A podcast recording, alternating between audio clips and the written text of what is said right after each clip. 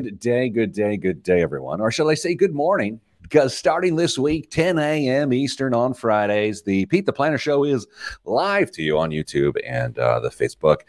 Joining me, as always, is Damian Dunn. Dame, let's go with a wide shot today, which I know the podcast listeners love when we make visual references, but we just went with the, the wide shot. You like? I, there, is this in reference to you need more screen to get all of me in? I noticed you have been eating a little. Yeah. But uh, Dame, uh, so much going on. I actually had business travel this week. What's that? Oh, man, it was weird. It was so strange to be in a boardroom looking at actual faces uh, as opposed to watching people virtually try to act like they're paying attention on Zoom. That it was great. It was uh, good to get up in the Chicago area and uh, do some work, and a lot more of that heading uh, our way soon. So who knows how that affects the schedule of the show, but business travel is back. Excellent. All right, Dame, um, so much to deal with this week. Uh, oh, well, good morning. Danza is uh, there in the comments, of course, uh, faking a yawn because she says it's too early. Chris says, good morning. Well, hello, and good morning to Chris as well. Dame, you like this new time for the show? I, my voice isn't even awake yet. I've never been uh, forced to change time slots. Uh, I can only imagine this is what uh, big T V stars feel like when the, their show gets moved from uh, eight A to, to nine P. Jameson says, good morning in Texas. It is early for him.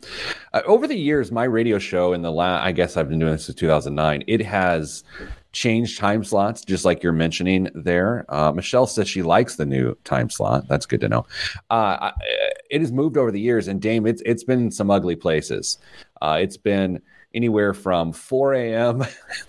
to four p.m., and I'm just about everywhere in between. So it's almost like, well, hey, we didn't sell uh, a weekend paid slot, so we're just going to slap Pete's show here or there, which, hey, I'm not complaining. Yeah, I I feel like our affiliates kind of uh, uh, have the discretion to move us around as well, so we, we may not always appear at the same same time around the state. Speaking of, shouldn't I pull up the affiliate list today? It's been a while. It was a gentle nudge. I feel like it was. Okay, so I'm going to do that. Dame, say something witty and entertain the people while I pull up the affiliate list. So I had a, uh, a, a award show that uh, we had to go to last night for our children's summer swim and dive, and uh, the bartender was very generous uh, with, uh, with with with his uh, pours. And uh, somebody asked me what I was having, uh, and I might have said that I was having a Tito's and vodka last I, night. And I, it was, I love it. It's delicious. Yeah, it's um, th- that's that's going to be my go-to line when someone tells me uh, what's going on. They're like, hey, you're drinking too much. Well, yeah, I'm just having a Tito's and vodka. Okay, I found the list, I think. Okay, Dame, let's start the show. Enough frivolity. It's been a couple minutes already, and we've man, we've only lost eighty people on the stream. So that's good. So let's get started. Today's show is about the labor markets and jobs report. Uh, we got a, an amazing email from a listener named Callie. Her name's Calista. She goes by Callie. I only know this because of her email address. By the way, how great of a name is Calista? That's a fantastic. Wonderful name. Fantastic. We have friends with a daughter named Calista. She's oh, a gem. Does she go by Callie as well? I don't know. I don't know. If I, I've it'll, be, it'll be really creepy. The next time you start, you just give her your own nickname. Yeah. Uh, Dame, uh, Mister Dunn is calling me something different. And you're just like, ah, sorry, I call her Callie, everybody. Yeah, that's probably not going to go well. Anyway, Callie uh, sent us a great email. So I, I've been meaning to read it in the last few weeks, but now that the new jobs report came out, it, it seems uh, more appropriate to read it now. We're going to talk about uh, everyone's favorite segment, Pete Was Wrong. Uh, the little segment on Pete Was Wrong, so we'll do that. And then whatever else happens and falls out of the mouth. All right? Let's do it. Okay. Um, let me get the clock ready. It's like every week's my first week doing this. You ever feel that way? Every week. Being a part of it? Yes. In three, two, one. This week on the Pete the Planner Show, we answer your money questions. Here's how the show works. You email us, askpete at pete the planner dot com. That's askpete at pete the planner dot com, and we will answer your email on the air. Whether you're listening in Kendallville on W A W K or even listening in Kokomo, Indiana on W I O U. Damn, I love that there is a financial show on W I O U, don't you? It should just be all financial shows, shouldn't it? I feel so. Uh, that is also true. And W T R C in Michiana, I, I, what I will call Michiana's own. Perfect. I am Michiana's own. Oh, well, that's a statement. All right. And of course, W I B C, our flagship out of Indianapolis. All right, Dame, enough of formalities. The jobs report came out this week and uh, this Friday, today. And good news. We did almost a million jobs in July, and uh, that is very exciting. A million jobs sure beats a sharp stick in the eye, but uh, it's uh, been a long time coming. Keep adding those jobs back into the economy and uh, uh, keep going the right direction. So uh, lots of numbers to share with you here, so stick with it. And uh, if numbers bother you, well, actually, we'll talk about that in your next employment review. But there was nine hundred forty-three thousand jobs added in July of twenty twenty-one, which was more than expected. And the unemployment rate has now fallen to five point four percent. Okay. Now, as of June, uh, the end of June, there were seven million less people working than there was a year prior. Okay, I'll say it a little differently. the beginning of July, the beginning of July, there were still we were still seven million jobs down. And so one of the big questions people are asking right now is, uh, how will we get back to that level of, and I'm using air quotes here, full employment?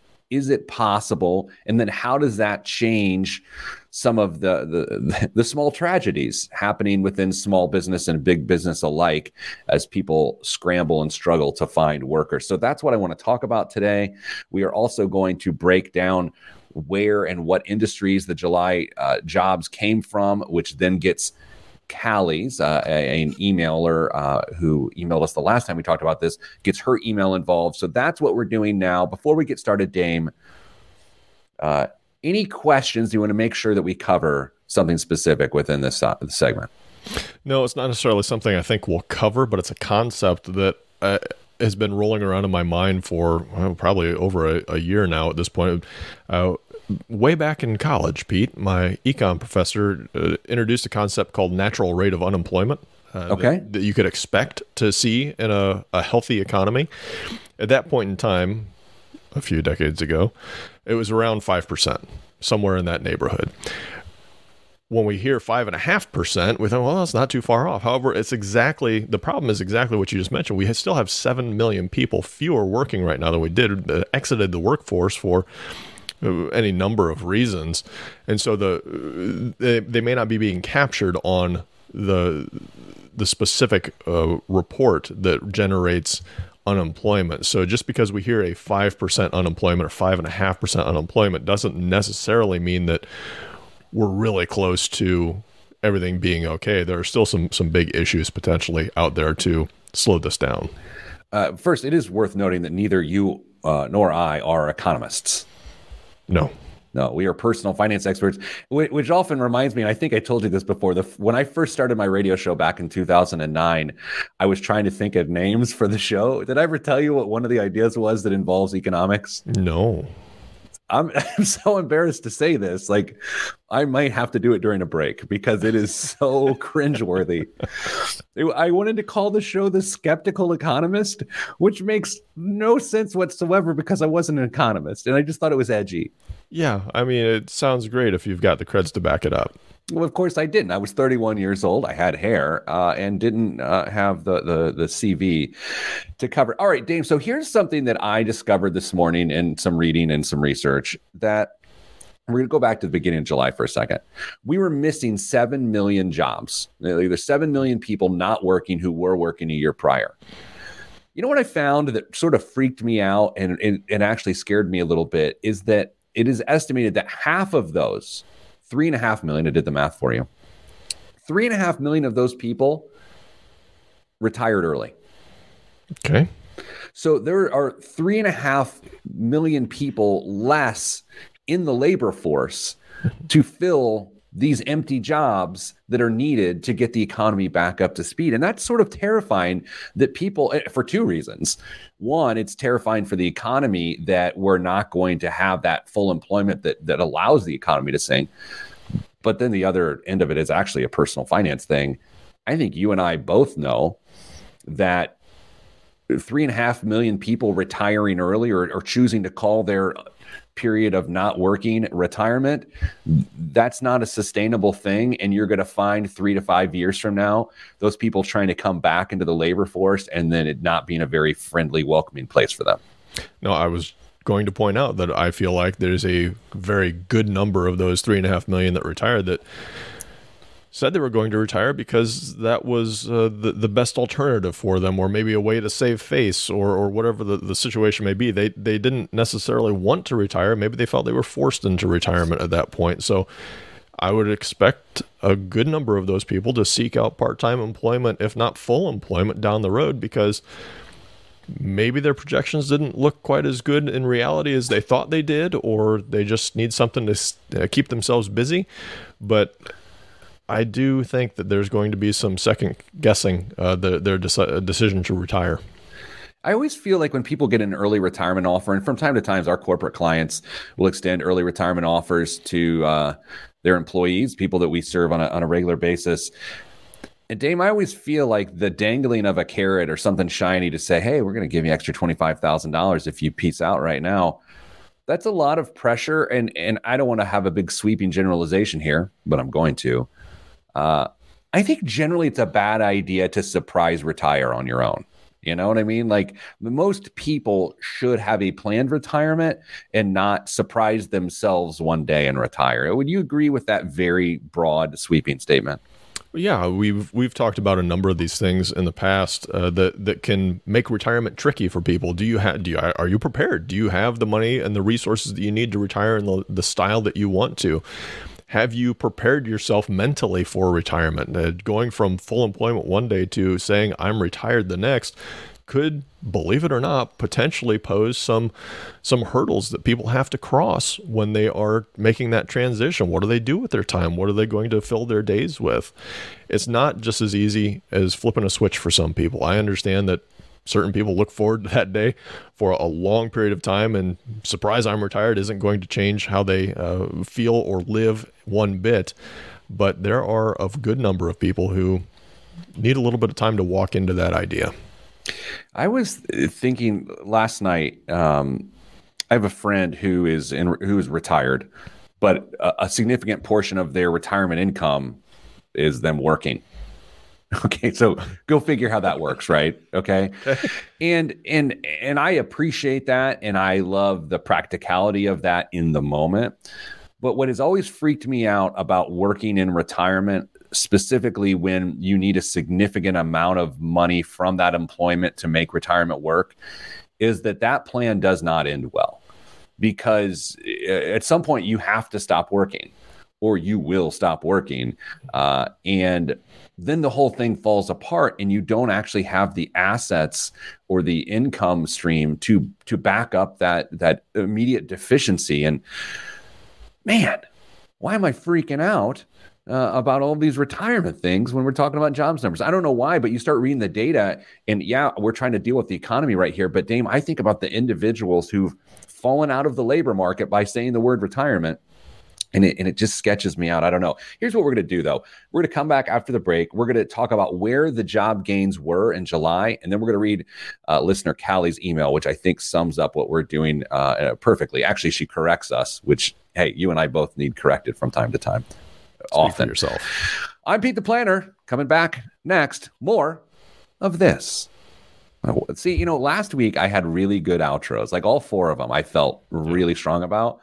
I'm out zero for one for the week. It's all right. So, and now more, uh, and soon more of this. Like, I don't, like, if, if you're a listener on the radio, you don't, you're then jarred when the commercial starts, because it does, it's like, that's not a, you know what I mean? Yeah. Do they, do they play um, music over your outros on the, like, as as you fade into the break, do they play music? Nobody cares about this. I don't know why I'm asking this. Yeah, no, they play intro. And they, they always play like John Mellencamp, which I have no problem with John Mellencamp, but uh, or sometimes they'll play uh, Rhymin' and Stealin', the Beastie Boys instrumental, okay, which I appreciate. I made a Beastie Boys reference and a, a Fat Boys Disorderlies reference during a, a, an important presentation yesterday. Did anybody catch it? Yeah, but it was one of those things that I, I after it happened, it worked, but then I was like, why did I do that? To seem hip. No, I don't know. It would. It was a bad idea. Uh, or a couple of comments uh, from the peanut gallery. So early. Glad to see the Dunn still had enough time to do their hair for the show. Uh, Jeremy. Jeremy's a good man. And Andrew says, we are the best. No, Andrew, you are the best. And Gordon up in Muncie says, skeptical economist, Pete the Planner, the cynical money guy. See, that's how ridiculous this, the, the, I'm not that cynical, and I'm also not that skeptical. So that's how weird me trying to name the show The Skeptical Economist, or it came out to be. Huh. Hey, Duns. Dame is uh, quiet on my end, and Pete is too loud. Oh, my Lord. Thank you, by the way. Like I, I, I just reacted in a way that makes it seem, uh, Lauren, like I'm disappointed in you. Here's the thing. I'm disappointed in myself. Yes. But I will say, I have figured out how to fix that in post. I can fix this for the podcast. And, and as they will know, because they're listening to this right now in their own due time, they're grateful that they did not experience, Lauren, what you experienced. Finally, before we go to the next segment, Craig P. Anderson, genius. Uh, I used to try to work sci-fi movie references and song lyrics into corporate leadership team meetings. Fun game. It is a fun game. Uh, by the way, uh, Craig P. Anderson, excellent uh, business coach and consultant to small businesses and C E Os alike. So uh, let me find if I can find Craig's uh, website real quick to give him a... If people are interested in that, I highly recommend it. Everything, every email that he sends out, uh, I find great value in. So I want to make sure that you people can find him. Clear Path Coaches dot com. That's Clear Path Coaches dot com.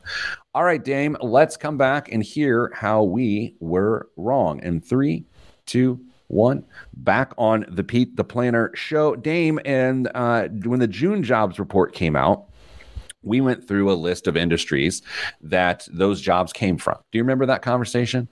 I do.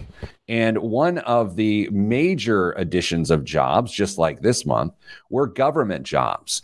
And you and I uh, reacted in a way that we were slightly dismayed that the vast majority of jobs in our country came via government jobs. And so uh, it was sort of tongue in cheek. Right. The idea that we were sort of laughing about that. But there's some sincerity to our dismay that that taxes go to, to pay all of these things, or additional taxes. But Callie sent us a, an email that is incredibly thoughtful, uh, in, incredibly uh, well thought out, and actually puts us in our place. So uh, I don't mind uh, any form of criticism, but I especially appreciate Uh, when people uh, respectfully tell me I'm wrong, and I was wrong. So let's go ahead and read it. Uh, hey, Pete, I have an answer to which kind of government jobs were added. Spoiler alert, they weren't I R S jobs, because that was your assertion. And that was tongue in cheek. I have to admit that you so totally joked about them being I R S jobs.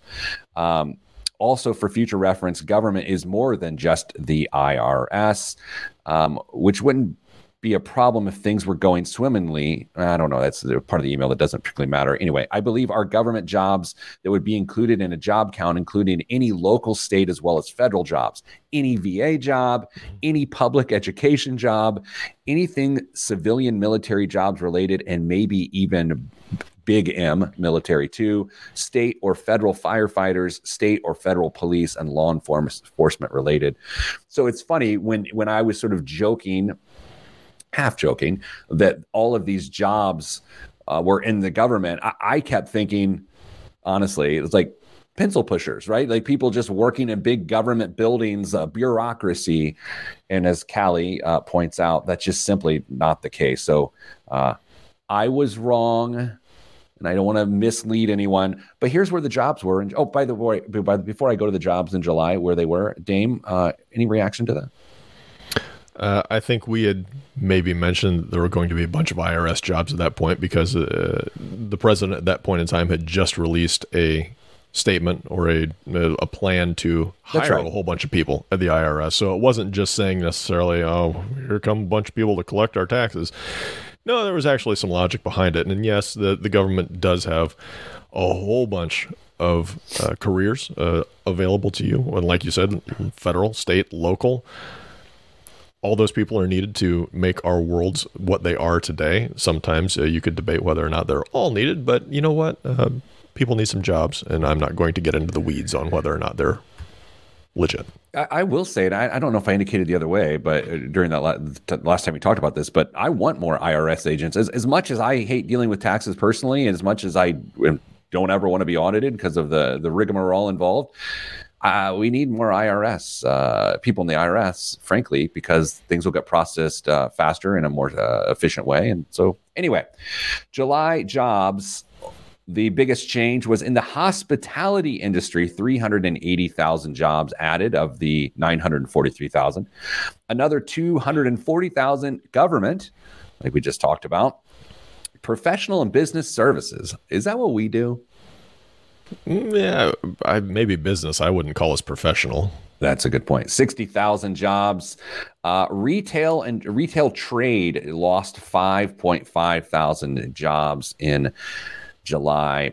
So, Dame, here's where I want to go next with this whole idea. Uh, there's a school district in the area in which we live. In fact, the school district in which we live, uh, where they have such a shortage of bus drivers that it is affecting their transportation plans. And and I bring this up not to complain, because I, I'm literally not complaining. And I'm not critical of it. They've had to do what they have to do. But I think the realities of this are pretty interesting. Uh, they purport to be down, I think, close to fifty drivers. Ooh. They're at one hundred thirty drivers. They want to be at one hundred eighty drivers. They're down fifty drivers, which means anyone within one mile of their school does not have bus transportation. You have to either walk or carpool or ride a bike. Great. Hey, that's what I did growing up. I think my kids can handle that too. And we do live within a mile of our school. Uh, but I think the bigger issue goes back to our earlier discussion about retire people leaving the workforce, right? Just like, hey, I'm done, tapping out. It could be argued that a number of school bus drivers are retirement age folks that are sort of just doing this for whatever reason. And when you add the complexity of vaccinations and infection rates and unvaccinated people younger than twelve, it, it does create this really nasty situation for someone who is elderly or pre-elderly, uh, driving around a bunch of ac- unvaccinated people. You know what I mean? Like that's a, that's a reasonable problem that exists, but it's still a, a pretty terrible problem that exists. Yeah, I think it's a very reasonable concern that, uh, guess what, we would all envision a typical demographic of a, a bus driver would potentially have. So if they are concerned for their personal safety, and whether it's here or it's you individually at, at your place of work or whatever it is, I don't want to uh, single out a, a specific uh, demographic here by any stretch. If you don't feel like you're safe at your workplace, that's that's a serious consideration to be uh, wrestled with. So I'm sure that there are a number of people who have decided not to go back to their jobs for uh, personal, what they consider personal safety reasons. So it just so happens to be that this specific case that we're talking about right now is having very tangible effects on a great number of families in your area. Yeah, and I, by the way, with with I did s- sort of suggest that that's my hypothesis, that it's about safety. I don't really know, but I do think people are leaving certain jobs, like you said, whether it be in hospitality or um, travel, where it's just like, why am I, why am I exposing myself to this unknown during this period of time? And I think that's part of the what we will call the three and a half million people who have yet to re-enter the workplace uh, via employment. That that these these are hypotheses of people who are not economists, by the way. Sure, uh, you know, food service industry. Uh, we're seeing that uh, people aren't uh, for a number of reasons, but it's hard to get employees in the food service industry as well. Whether it's because they've been chronically underpaid for a long time, or whether it's uh, health issues because you are in a very uh, relatively small environment, coming into contact with a, a great number of people throughout your your work shift. Uh, I would see how could, somebody could be very concerned about uh, being in a, a relatively unhealthy environment if if they are uh, concerned for what they're facing. So it's a it's a new day in in concerns or considerations when you hire into a job, I feel like. You know, one of my favorite things to do in my personal time is to read Yelp reviews and then get mad at the Yelp reviewer. Like it's one of, I, I spend hours doing it. I love it because the overcritical nature of Yelp reviews, it just makes me feel how we're shredded. The threads of society are completely shredded and we're falling apart.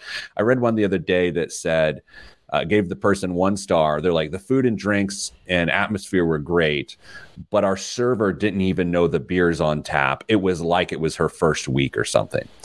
And and I'm like, you do realize that we're in a, a labor market catastrophe here. And it was very likely that person's first week. Yeah.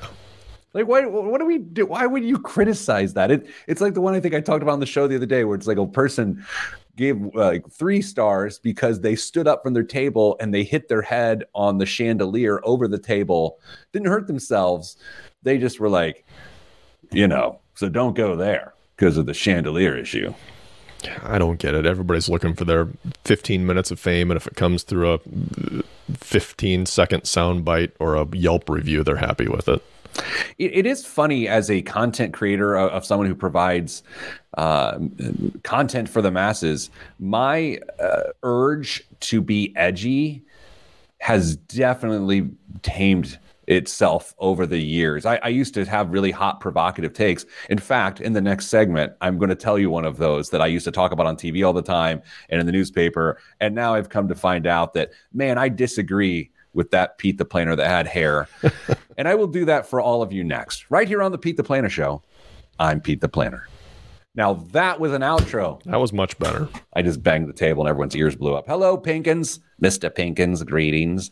Danza says, uh, food service says can't get employees because folks finally figured out the pay is insulting. You know, uh, Danza, that's a really interesting point that Missus Planner and I have been talking about. Missus Planner and I have been talking about labor economics uh, a lot in the last couple of days. They're like, how did my, my thing is, so how does this thing end up working out? You know, like the people who are no longer in the workforce uh, for now, but that will need to be in the workforce, that once child tax credits potentially uh, go, once they go away, once the eviction moratorium, which now is back, once it goes away, like, will that change their decisions? I'm not sure it will. But I, I don't know. And, and, and this is also not me blaming people not working on government support. I, I don't believe that, right? So I'm not saying that. But I'm curious to see what the numbers show.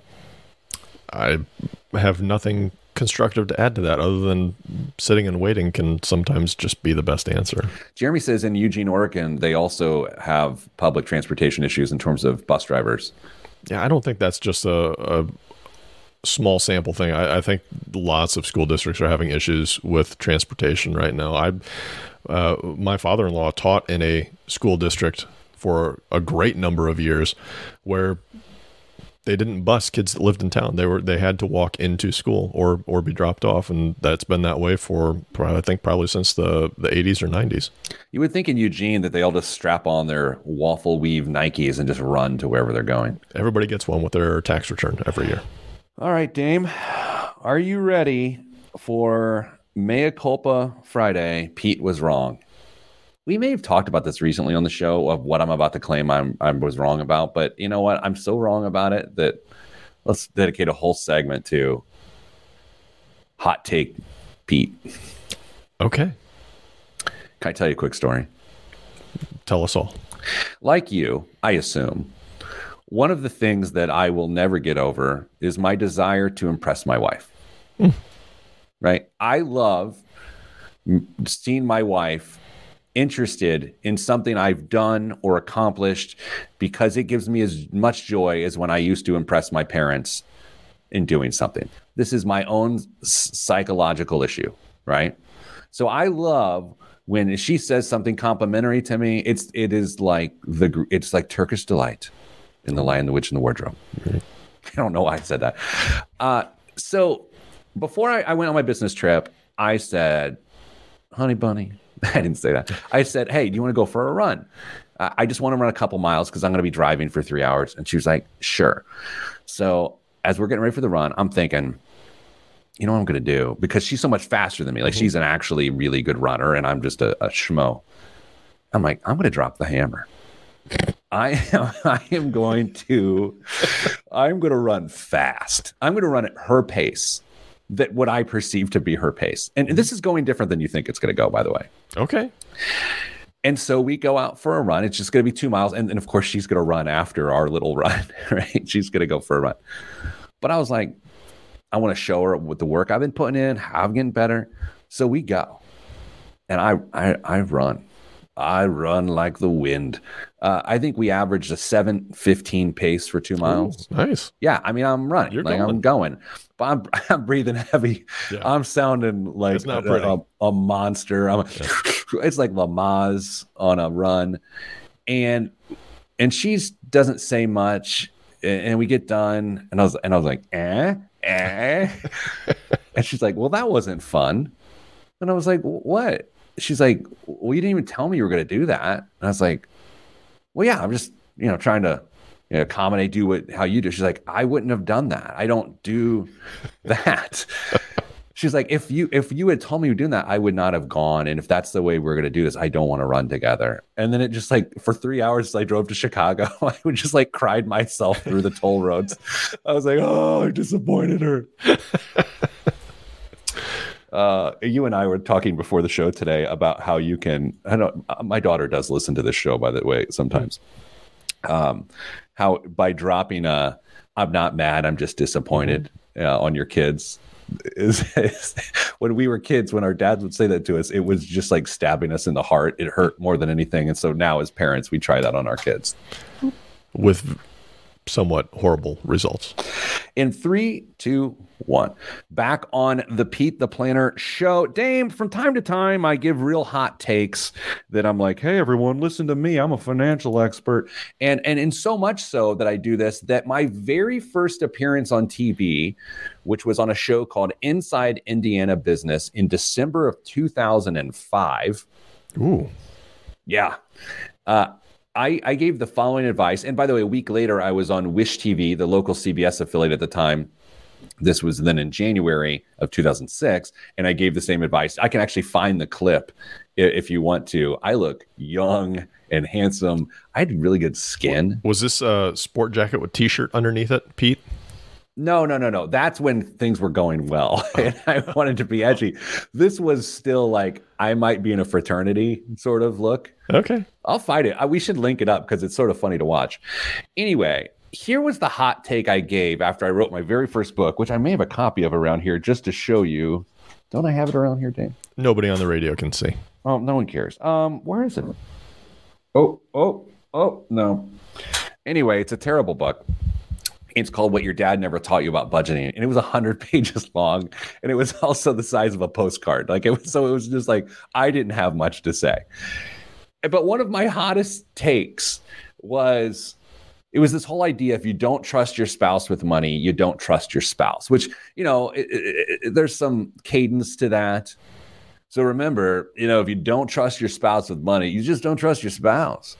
And and and part of the the tactics involved with overcoming this lack of trust was, that's why every married couple needs, and, and I'm calling the time out of myself, this was also a period of time in when you talked talked publicly about married couples, but you just didn't acknowledge that some people lived together and weren't married. Yeah. Like that's how long ago this was.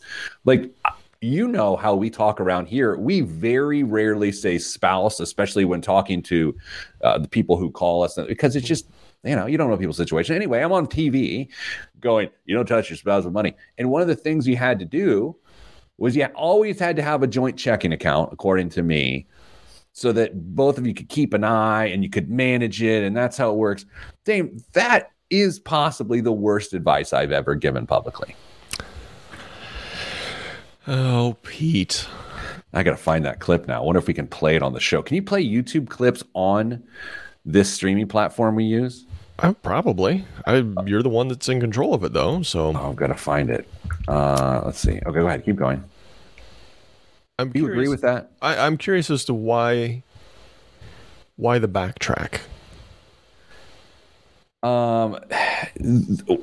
Why I disagree with the advice I gave? Yeah, I mean, you, you said you disagree with it. Now let's let's let's come yeah. full circle. F- fill in the blanks. Two reasons. First, there's the overall arching thing. If you don't trust your spouse with money, you don't trust the sp- your spouse. Okay. I I think what I've learned is that um, at times I don't even trust myself financially. Like, you, you, and that's okay. Like you, and that's why you set up roadblocks to do certain things. I, I don't keep a lot of money in my checking account because I know if there's extra money in there, then I don't trust myself to not spend it. That's why I save money before I spend money. So the whole idea of you don't trust yourself, that that is in itself bad, that's not actually true. Right. Um, I don't trust myself to not eat every Rice Krispie treat that is in the home, which is why we don't have Rice Krispie treats in the home. That doesn't make me a terrible person. It just means I, you know what I'm saying? Yeah. Yeah, totally. And then the other element of this is just the logistics of the modern lifestyle of having two people pull out of the same checking account. Um, I don't find it necessary. And I also don't think it's it's realistic, given that people are getting married later who have established adult lifestyles that then come together. Missus Planner and I got married when we were twenty-two, right? We were kids, just combining no money, right? Uh, and, and then since, we don't have uh, a joint checking account. We have two joint checking accounts, which each of us have access to, but only one person uses. Right? Because it logistically, for how we run our financial lives, it just makes more sense. And, and so when I think about how wrong I was, not that anyone was watching the noon news in January of two thousand six, but certainly more people than do now. I just think sometimes when you give mass advice, whether you're trying to be bed edgy or, or memorable or, or whatever, you speak in absolutes and you end up hurting people who otherwise just want to do the best thing, and you make them feel like they're doing it wrong. So that's my, Pete was wrong. I'm sorry. I have less hair now, but I think I'm more handsome if we're being honest. I think one of the reasons that your system works, the, the way that you and Missus Planner have everything set up, is because you are very uh, structured on how you work your financial life. You have goals, you have uh, certain things that get done every month, and you know that you have X amount of dollars each month to to spend, whether it's on housing or food or utilities or transportation, whatever that may be. You know roughly where everything's going before it's all said and done, before the month even starts. The, I think the problem that some people run into, and this can happen whether you have a joint checking account or two individual checking accounts or five individual checking accounts, if you don't have goals set up, that's where things start to get a little wishy-washy and problems start to occur. So if uh, if you don't know uh, how much you're going to put away for retirement or a five twenty-nine or build your emergency fund, and you're just waiting on the end of the month to see how much money is left over, that's where the issues are going to come into. So whether you have a joint checking account or individual checking accounts, I don't think it really matters all that much, but you darn well better have joint goals that you're working on and towards. Yeah, I agree with that. It, it is... It- It actually goes back to the fact that I don't trust myself for money sometimes. That's why we have such a structured financial life. So then it is foolproof. If you don't have those safeguards, then yeah, a joint account provides an extra layer of accountability. And it does actually come down to accountability. The reason you would want a joint account is to hold each other accountable. But I've circumvented that entire idea by, by the structure we've created. And I will say this. We have a lot less stress in our lives financially as it relates to our communication once we switch to separate accounts. Uh, of course, early there were growing pains in this, and we did this freaking forever ago, right? I mean, it was a long time we made the switch, and I, I recommend it for most people. I, I it, uh, uh, well, I, I well, then now, am I just going back to the other extreme here by saying I recommend it for most people? Well, I mean. It- I don't know if I go that far either, because it's not uncommon to have one person who's very into the financial side of a relationship and one person who's um, ambivalent uh, on the other side. And, and I don't want them to necessarily uh, be responsible for paying certain bills when it's just not at the top of their mind or priority list. So I don't know. I, I think you have to take the temperature of, of your own individual relationship and make sure that you've got a system set up that it is functional for both of you and still helps you achieve your goals. Can I, am I allowed to ask what, how you structure yours, or do you, do sure. you prefer not to answer? Uh, oh, you a, don't have to answer it. Right? Yeah, we, we've got, yeah, you can ask whatever you want. I'll just say, yeah. uh, we have a joint checking account, and we created one shortly after we were married. We weren't, uh, too much. Uh, I was older than you were when you got married, but, uh, my Missus Planner, uh, Missus C P A, well, certainly was about the same age as, as the, the two of you. So we joined a whole bunch of not much money together. Yeah, exactly. And, uh, and have not really had any issues going forward. We've got a whole bunch of savings accounts for, for various purposes, but um, we've never had any issues uh, doing it uh, the way we, we do. Yeah. See, every which way works. I guess, uh, I guess the, the lesson here is uh, nothing is guaranteed to work. And if your way of working, it doesn't actually feel like it's working, then stop doing it and try something else. I mean, fact of the matter is the reason we created Hey Money was so when people get in these jams and they behaviorally don't know what to do, they can talk to an actual expert, someone like you and your team, Dame. So to do so, go to call hey money dot com, call hey money dot com, sign up. It's monthly. It doesn't cost very much either. All right, Dame. So here's what I'm going to do during the break of the show. And I I'm, I'm, I hate to do this to the podcast people, and I hate to do this to the radio show audience, but I have found some very old Pete the Planner on the news clips. And so we are going to play them for the live audience here uh, on the Facebook page. So go to facebook.com slash Pete the Planner if you want to see it, if you're a radio show listener and you want to see what I looked like a long time ago. Uh, so we're going to do that next. Coming up after the break, biggest waste of money of the week. And current events. You know, here's the thing about current events. There's a lot of them. They're often current. We'll do all that next. I'm Pete the Planner, and this is the show. Okay, so, Dame, all right, it's going to take me a second to figure out exactly how to do this. All, all right. right. Oh, wait, wait. hold no, on. That's the wrong button. I did not mean to do that. I legitimately didn't mean to do that. Okay, okay. Oh, I'm embarrassed already.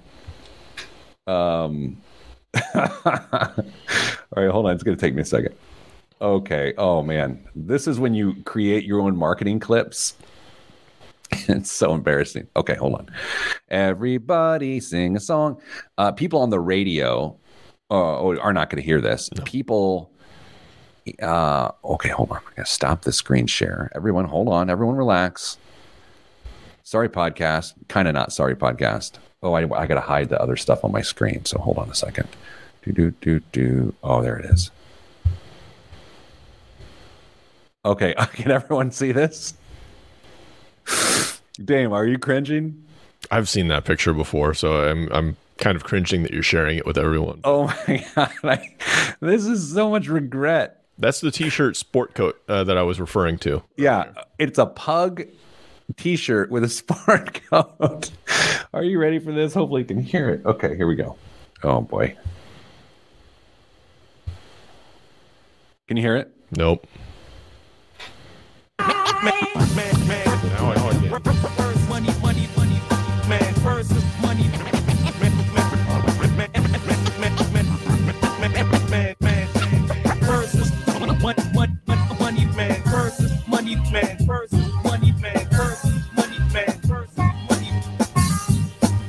Was that the smallest desk in business that we saw earlier with you sitting with, by a computer? Yeah, possibly. So here's what's funny about this. There's a lot to break down here. Number one, this was the era of marketing yourself, like pre-influencer, like the, the beginning of social media. You had to make a splash. And, and so... self-promotion, like self-promote. This is like the, the heyday of self-promotion. So of course I did this on my own computer. I, I put all these different clips together. So number one, I'm cringing based on the level of self-promotion here. Yeah. But I have to say uh, on an expert journey, if you will, an expert's journey, you, as I watch other people go through this now, there's always those stages, like the really cringe-inducing stage where you will put a quote out on social media that it's your quote, but you've created a stylized background for your own quote. Yeah. Like I did that. I mean, I, now it makes me laugh. But second thing you'll notice of this is I look so much younger. Oh, yeah. Like a different person. Yeah, you... You did definitely look like uh, fresh out of college at that point. Uh, and I also love that the newscast turned to a twenty-eight-year-old schmo or however old I was, thirty. No one cares. Uh, and I was their I was their expert. Like I, I knew some stuff and I, I I could communicate it rather well. But yeah, that's embarrassing on a thousand levels. Yeah, I, I mean, I'm good on you for sharing it with everybody and being willing to do that. But all right. So, uh, by the way, podcast, if you want to see this, go to, uh, actually, you know what you can do on YouTube? You can actually just see what I searched. It's go to uh, man space V space money, man V money on YouTube. Just search it. And you can even search Pete the Planner along it, and you'll see that video. Whew. Wow. Boy, why did I do that? I don't know. I think looking back on your on a career, and especially in, in sort of mass advice, uh, I've I've learned I've learned a lot. Uh, like at some point in time, I thought being an expert was about not only knowing everything, but making sure everyone knew you knew things and that you're right and they must follow you, right? That is that is part of what I thought was the case. Here's what I've learned uh, now. It's not me shouting down a mountain. It's me walking alongside people who might want to learn a thing or two, right? right? It's just a lot more laid back. Uh, and I much prefer it the way we do it now as opposed to back then. Well, I mean, Lauren, if you look at your competition, yeah. competition at that point, uh, you were clearly trying to fill a niche that was wide open at that point. By the way, Lauren is killing it today. Uh, she just says, let's see if we can get that to two hundred views. That's the funny thing about self-promotion is that, like, I spent all this time building this clip. And as of right now, I, I, I put it out on January thirty-first of two thousand twelve. And uh, it was one hundred thirty-two views. Was that the only place you put it? Was on YouTube? Uh, I think, I don't know. I probably Facebook and much other stuff. Uh, I will say that Man versus. Money was a track that D J Metrono, friend of the show, made back then. Nice. I know, he's the best. All right, let's do our real show here. Okay. There's actually old radio show clips on here too. Now I kind of want to watch one of those. Oh, you want to watch one of my first radio shows? All right, we're doing this. Do you have anything to do today? I have a lot to do today, but I don't care because this is sort of fun. Okay, the radio's missing out. All right, hold on, everybody. Oh, boy. Dame, do you like this, or is this not your jam? I just uh, feel even more out of control than I normally do right now. Okay, here we go. Good morning and welcome to Skills Your Dad Never Taught You, Pete the Planner, right here on the Pete the Planner Radio Network, Suit and Tie Edition, coming to you August first. I don't know, what's today? I missed the memo. Chip Maxwell missed the, the memo. Chip, the you're you're wearing a kilt. Okay, what is happening? What? Is- why, why wasn't I given a kilt? Chip had a kilt and I don't have one? Oh my God, I don't know if it can. I oh boy. This yeah, it has forty-nine views. It never crossed my mind that you actually used to go into the studio to record. And I would only no. video myself and leave my co-host off oh, camera. Excellent. Well, they might prefer hey, that. Your Dad Never Taught You, of course, is the show to learn everything you need to know about money. And occasionally, Chip, if you're drinking a hot beverage, mm-hmm. it's going to tickle your nasal passage because you're going to spit it out your nose when you laugh at us. Ooh. And I, I got to stop. I got to stop. I mean, I'm sweating. But here, for some context, it made sense at the time. Oh, do you want to hear another horrible moment of early days of radio? I used to fill in for the actual drive time show in the morning on News Talk fourteen thirty W X N T. And I thought I was funny, as you can tell. And so when I would give the weather report, which people depend on, right? I mean, people want to know the weather. That's why you say it yeah. so often. I would say things like, it might be wet today, but it's likely to be, like, I would just like say these things. You're going to be a little bit sweaty, but like, I would never give the temperature. I would never give the real weather. I was trying to be like clever and say different ways. And, and I think back on that and I'm like, God, everyone hated me. And I thought I was so funny. I I can't believe they let an F M personality on an A M station. No, this was A M. I know that you were clearly going for an F M crowd, oh, yes. talking to an A M yeah. audience. Well, the thing was, it was the studio was right next to the true F M sort of flair uh, show, and I would go occasionally go on to that too. Let's let's skip ahead just a little bit more. Here. Run the engine dry, right? So they have to drain the oil and run it, run it dry. Jeff, the car guy, our resident car expert up at Toyota Muncie, told me this week that they had to run dry a an Infiniti a two thousand. Okay, boy, that's your voice is so much better now.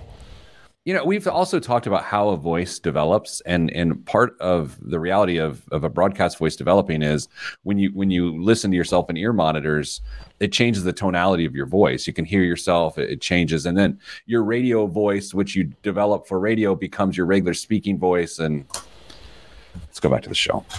Oh my God. Do you think twenty years from now we'll show clips of this show and be embarrassed? No, we won't. Somebody else will. We'll be retired or dead. Yeah. I'll be dead. You'll be retired. Okay. Let's do the real show. Boy, that was... I don't know if that was good or bad. What just happened? Do you need to notify Chip that that happened? I'll text him. Okay. Okay. In three, two, one... This week's biggest waste of money of the week right here on the Pete the Planner Show is, by the way, um, on the on the radio, you just had a couple minute break because there were some commercials and whatnot. But between segments, we we went down uh, memory lane, trip down memory lane. We were pulling up old YouTube videos, the first year of the show in two thousand nine, news clips from two thousand five. So uh, I highly encourage you to go to facebook.com slash Pete the Planner. If you don't like Facebook, like me, no offense, everyone who's currently watching on Facebook, uh, go to youtube.com slash Pete the Planner, and you can watch the show, the live event from the uh, today's show. Today's show is called the Pete the Planner Show, eight six twenty-one. Dame, this week's biggest waste of money of the week is the Ray-Ban Aviator solid gold sunglasses. Ray-Ban's Aviators are arguably the most iconic sunglasses in history.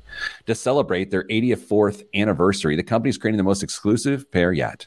As the name suggests, that's that's always good marketing then. The Aviator solid gold is indeed made from polished eighteen karat solid yellow gold paired with classic polarized G fifteen glass lenses. Only eighty-four examples will be available. Why do they say examples? I, that's a good question. I don't know. And then dumb copy. Only eighty-four examples will be available, each individually numbered on the inner temple. And they arrive with a certificate of authenticity inside special packaging, along with a classic leather front snap carry case. Dame, how much do you believe these Ray-Ban Aviator solid gold sunglasses, which are very descriptive of what they are, how much do you believe they cost, all eighty-four examples? First of all, are you are you not supposed to wear them since they're called examples? Is, is there a, a a collector sunglass market that I'm I'm not aware of? Sure, there are. Uh, four thousand two hundred dollars. You'd have to be high to wear them. Yeah. three thousand four hundred fifty-four dollars. Here's why this is a waste of money. Back when I was in college, I, I did an international trip to Spain, a class trip, and I bought some Ray-Ban Aviators at a uh, Spanish uh, department store, okay? And uh, I was so excited. They were my first pair of Ray-Bans. So I, I bought them, put them on. We got in the bus to go to our next destination, and the bus windows were tinted, and so I couldn't see anything because it was so dark in there. So I took off the Ray-Bans and put them in my pocket because I never owned a pair of Ray-Bans. I would go to pull them out my pocket an hour later, and they were mangled to all get out. So this is to suggest not only if you have aviators and you put them in your pocket, will they will they be mangled? But Dame, you know how soft gold is because that's how you roll. Can mm-hmm. you imagine how mangled those things are going to get? That's why maybe you're not supposed to wear them. They call them examples because they're not actually meant to be worn. Well, listen to this. Uh, Jeremy, uh, who's a pilot who is watching the show right now, says, uh, funny because we can't even wear polarized uh, lenses in the flight deck. What a waste. Dame, I don't know if I knew that pilots can't wear polarized lenses, but uh, I'm sure there's a reason that makes sense. I'm sure there is. Uh, potentially uh, polarization in the glass that the, the pilots look out as well. Uh, maybe the polarization doesn't play well together. My friend Sam and I have this debate as to when you walk off of a plane, whether you should thank the pilot. And my take is, of course, I'm going to thank the pilot. I'm going to thank the flight attendants. I'm not going to go over the top and like fist bump them or anything. I'm just hey, thanks. His contention is they're just doing their job. And my contention back is, well, you can still thank someone for doing their job. Do you thank the pilot when you exit a plane? Every time. Did you, you have ever, to. Did you ever get to uh, sit in a, a cockpit? You know, back when we were kids, when you were actually allowed up in there, did you ever get to do that? Well, that's the old uh, airplane. It's like, have you ever been in a Turkish prison? You know, like when they, it has the, um, I don't think I was. I don't think I ever made it up there. So I did uh, a couple times, but once at L A X, and I left my sunglasses on the dash of the airplane. How old I, were you? Like six? It was yeah, I, probably s- seven or eight would be my guess. Ah, good times. What's in the news this week? Household debt rose by its highest dollar amount in fourteen years during the second quarter, thanks mostly to a surge in the housing market that brought the collective American I O U, not the radio station, to just shy of fifteen trillion dollars, the Federal Reserve reported Tuesday. Total debt balances jumped three hundred thirteen billion dollars in the April to June period, the sharpest rise since the same period in two thousand seven. Most of the gain came from mortgage originations, both initial purchases and refinances, which have been on fire as the Federal Reserve has kept benchmark borrowing rates anchored around historic lows. Numbers, Pete, numbers. Mortgage balances increased two hundred eighty-two billion dollars for the period, up two point eight percent from the first quarter and six point seven percent from a year ago, for a total of ten point four trillion dollars with a T dollars over the past four quarters. Mortgage originations have totaled close to four point six trillion dollars, amounting to forty-four percent of outstanding home loan balances. Now, I know what you're thinking. That's great. Do you have any other numbers that could wow us? I do. In fact, I do. Credit card balances increased by seventeen billion dollars, while auto loans were up thirty-three billion dollars. Student loan debt actually decreased for the period, falling fourteen billion dollars to one point five seven trillion dollars, as forbearance programs have kept education-related balances in check. I, I there's explanations for every single one of these that all check out, right? I mean, uh, the housing market is what's leading to people getting bigger mortgages. The increase in uh, auto prices, especially secondary auto prices, are what's mm-hmm. in, leading to car loans. Uh, the student loans, uh, there's a couple theories you could have there. But the big takeaway, as always, is when consumer confidence goes up, so do debt levels. Mm-hmm. And what has happened since, arguably, uh, January is consumer confidence has gone up and up and up and up. It's gone up because the economy is opening back up. It has gone up because at one point virus was felt somewhat contained. That was a past tense, by the way, I just used. Uh, and then also you look at all the stimulus programs that are just putting money into people's pockets, which it's kind of easy to be confident when you got more money than you thought in your checking account. And so, Dame, that's why people are going into debt. Median U S rent has risen more than ten percent over the past year, according to Apartment List, as young professionals return to cities where they can't afford to buy. Investors seem to have noticed an index that tracks shares of publicly traded apartment companies is up forty-two percent since January, trouncing the S and P five hundred's seventeen percent gain. However, on a slightly different note, Pete, uh, over the last year, you and I both uh, said we were cautious, maybe even skeptical about the future of commercial real estate and office space in bigger cities. How do we feel right now? Fall of twenty twenty, or the soon-to-be fall of twenty twenty-one. Is this prediction time? Yes, it is. What, what am I supposed to indicate here? Am I supposed to say, like, I'm bearish or bullish? What do you want me to say? Yeah, let's go that way. Let's okay. just make it nice and general. I'm bearish. Well, normally I would take the opposite side just to uh, uh, create a little bit of uh, controversy or conversation. But last time I took the opposite side, I ended up having to read a public apology. That's on true. The radio. So I'm I'm just going to say I'm bearish too. Yeah, I was in a giant office building this week. Very giant office building this week. And uh, a lot of people for one company work there. And uh, there weren't many people in the building. And it's not that that's not going to change, because that is going to change. I just think that the hybrid slash work from home people, their case has been made. And to unwind that, it's going to be pretty tough.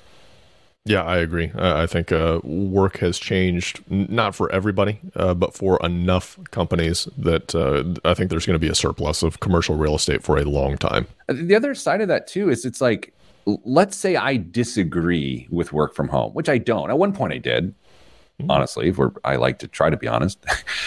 I don't necessarily disagree with it. I have a preference for all working together in person, but my insistence and in how I feel is detrimental to what we're trying to accomplish. If I get stuck on that and I start grinding on people to always be here, then it is counterproductive because people don't want to be here and don't actually even want to work here.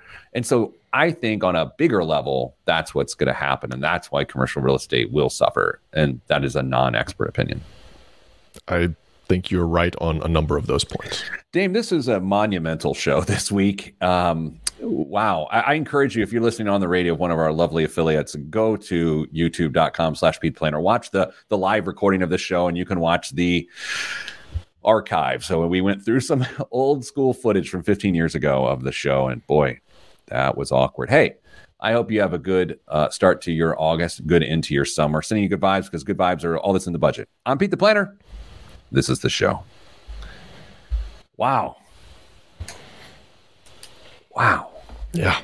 I mean, what in the world, Dame? We uh, we knew we were in for something pre-show. Yeah. I don't think either of us anticipated this. It's funny. We had a, a meeting this morning, and uh, my brain wasn't working and yours wasn't doing so great. And I'm not saying that we were necessarily witty today on the show or quick-witted, but the show ended up actually pretty good. I, I think it built momentum as it was going. Whew, boy, I I sort of, I'm in shock. I want to watch the rest of that radio clip. I do got to text Chip and be like, hey, man, I'm sorry. We just put that out there. Uh, we, we told everybody that you were wearing a kilt a number of years ago. Yeah. I think often about conversations I've had, specific conversations that I had with individuals where I was trying to be so funny or clever or entertaining that I said something that now will make me audibly use profanity just when I think of the moment. I'm not kidding. Like, I will be sitting like on my couch watching T V. I'll think of something I said to someone trying to be funny, and I will blast a profanity. I'm by myself. Because I'm like, oh my gosh. And what you saw in that radio clip was that vibe of like, ah, like it's a very punchable vibe, you know? If it's something, a question that occurred to me that clearly I didn't want to squeeze into a, a, a radio segment. How much of a difference in your mind is there between young edgy Pete and old man gripey edition Pete? Oh, you're saying it's sort of like a, a time is a flat circle sort of thing? I, I don't I don't think there's really that much difference between the two. I don't. Here's the thing. Okay, so I was a comedian at the time when, when we did that. So I was funny. Like, I, I mean, it was legitimately funny, but I would also try to be funny. Yeah. Uh, and it's not that I don't try to be funny now, and I know that I am still somewhat entertaining. Um, I think I... I think I have a, just a slightly different sense of humor than I did then. I also go back to one of my friends at the time who who helped us with marketing a lot back in the day. And she, you know, we were doing like a, this brand exercise. She's like, well, how do you define who you are sort of in the business marketplace? And I was like, well, the first two things I said were young and funny. And I, we've had this discussion before, damn, I remember. And, and she said, well, first of all, that's a bad idea because you... Are, will not always be young, as we know. Uh, and some people won't think you're funny. And so you don't want to tell someone you're funny and tell someone you're young because you can't build a brand on that. That actually makes a lot of sense. And I'm really glad that I, I listened to that. Um, I don't know. I, I, I had a, I have a different type of ego than I had fifteen years ago. Like I was still, it was still a lot more about me back then, trying to build, like to to be internationally known as this financial wizard.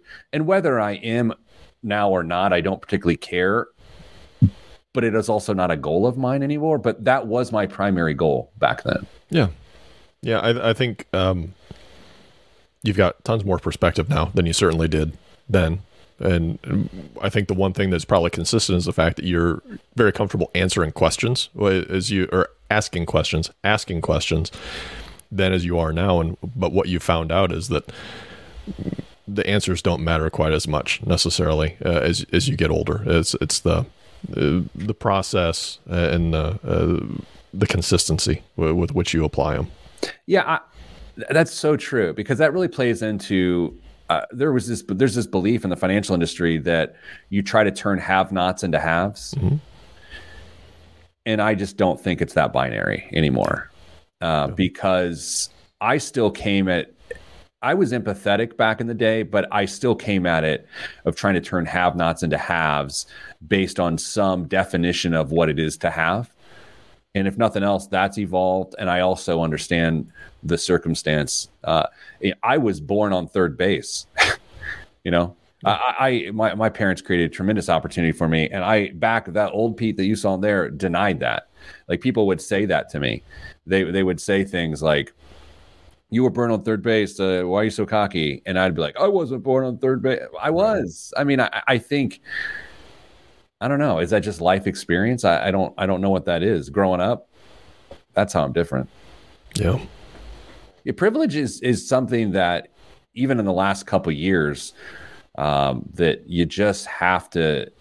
Well, you don't have to do anything. I've just chosen to acknowledge it, and I've cho- chosen to say yes, it existed, and then worked backwards off of that, because prior to that, if people told me I was privileged, I would start with no.